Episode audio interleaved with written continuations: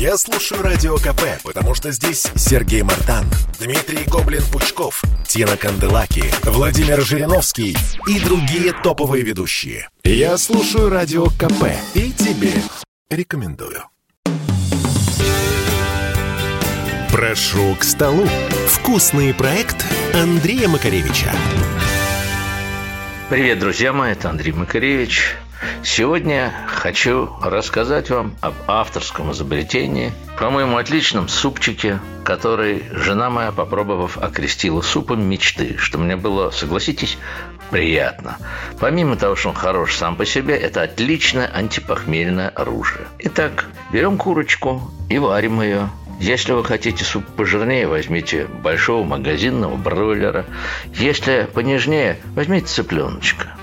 Параллельно обжарьте на сковородке в масле специи на ваш вкус. Ну, я беру перец чили, я беру зиру, а можно взять хмель сунели, можно взять индийские приправы, куркуму, например. Когда они дадут аромат, положить туда порезанный лук, морковку, перец чили стручками. Я люблю острую историю. Параллельно положите в бульон имбирь, порезанный кружочками, и китайские грибы, шитаки. Они сегодня, слава богу, продаются, а в недавнем прошлом это был страшный дефицит, и я мог их отведать только в немногочисленных китайских ресторанах, которые в качестве кооперативных заведений одни из первых появились в Москве.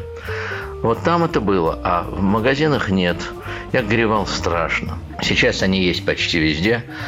Это интересный гриб. Будучи свежим, он, в общем, похож на темный шампиньон. Ничего особенного. Но в высушенном виде он фантастически ароматен. А продается он как раз сушеным. Итак, просто положите в бульон то количество э, грибов, которое вам кажется уместным. Можно в этот момент курочку вынуть, если она готова. Порезать ее на порционные части, чтобы не мордоваться потом, когда суп будет готов. Сложить все обратно в кастрюлю, засыпать туда обжаренный лук, морковку, все, что у нас получилось на сковородке.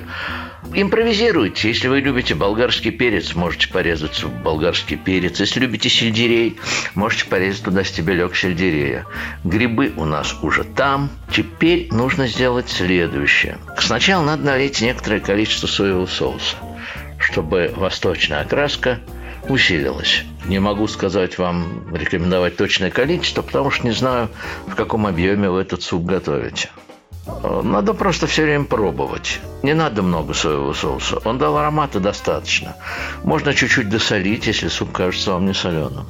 Теперь надо обязательно добавить небольшое количество сахара и выжать туда какое-то количество лимонного сока прямо из лимона. Можно натереть цедры. Можно нарезать тоненьких кружочков лимона и положить туда же. Вообще продолжаю считать сочетание соленого, сладкого и кислого, а также острого одновременно, одним из самых изысканных а, вот, в любой кухне мира. А наиболее это сильно проявляется в кухнях восточных, уж в китайской-то во всяком случае. Итак, у нас суп почти готов. Мы берем рисовую лапшу – а лучше фунчозу. Фунчоза – это лапша из рисового крахмала, она прозрачная. Но если нет фунчозы, можно взять просто тоненькую рисовую лапшу и положить ее в бульон. Имейте в виду, варится она очень и очень быстро. Фунчоза варится буквально полминуты. И упаси Господь ее разварить в кашу.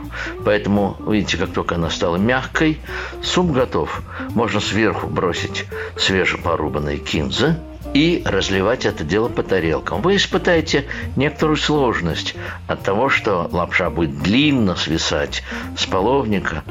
Я иногда даже брался за ножницы, но тут уже ничего не поделаешь. В общем, укладывайте в тарелку. С утра этот супчик божествен. Он дает заряд энергии и позитива на весь день. С чем я вас и поздравляю. Ваш Андрей Макаревич. Прошу к столу. Вкусный проект Андрея Макаревича.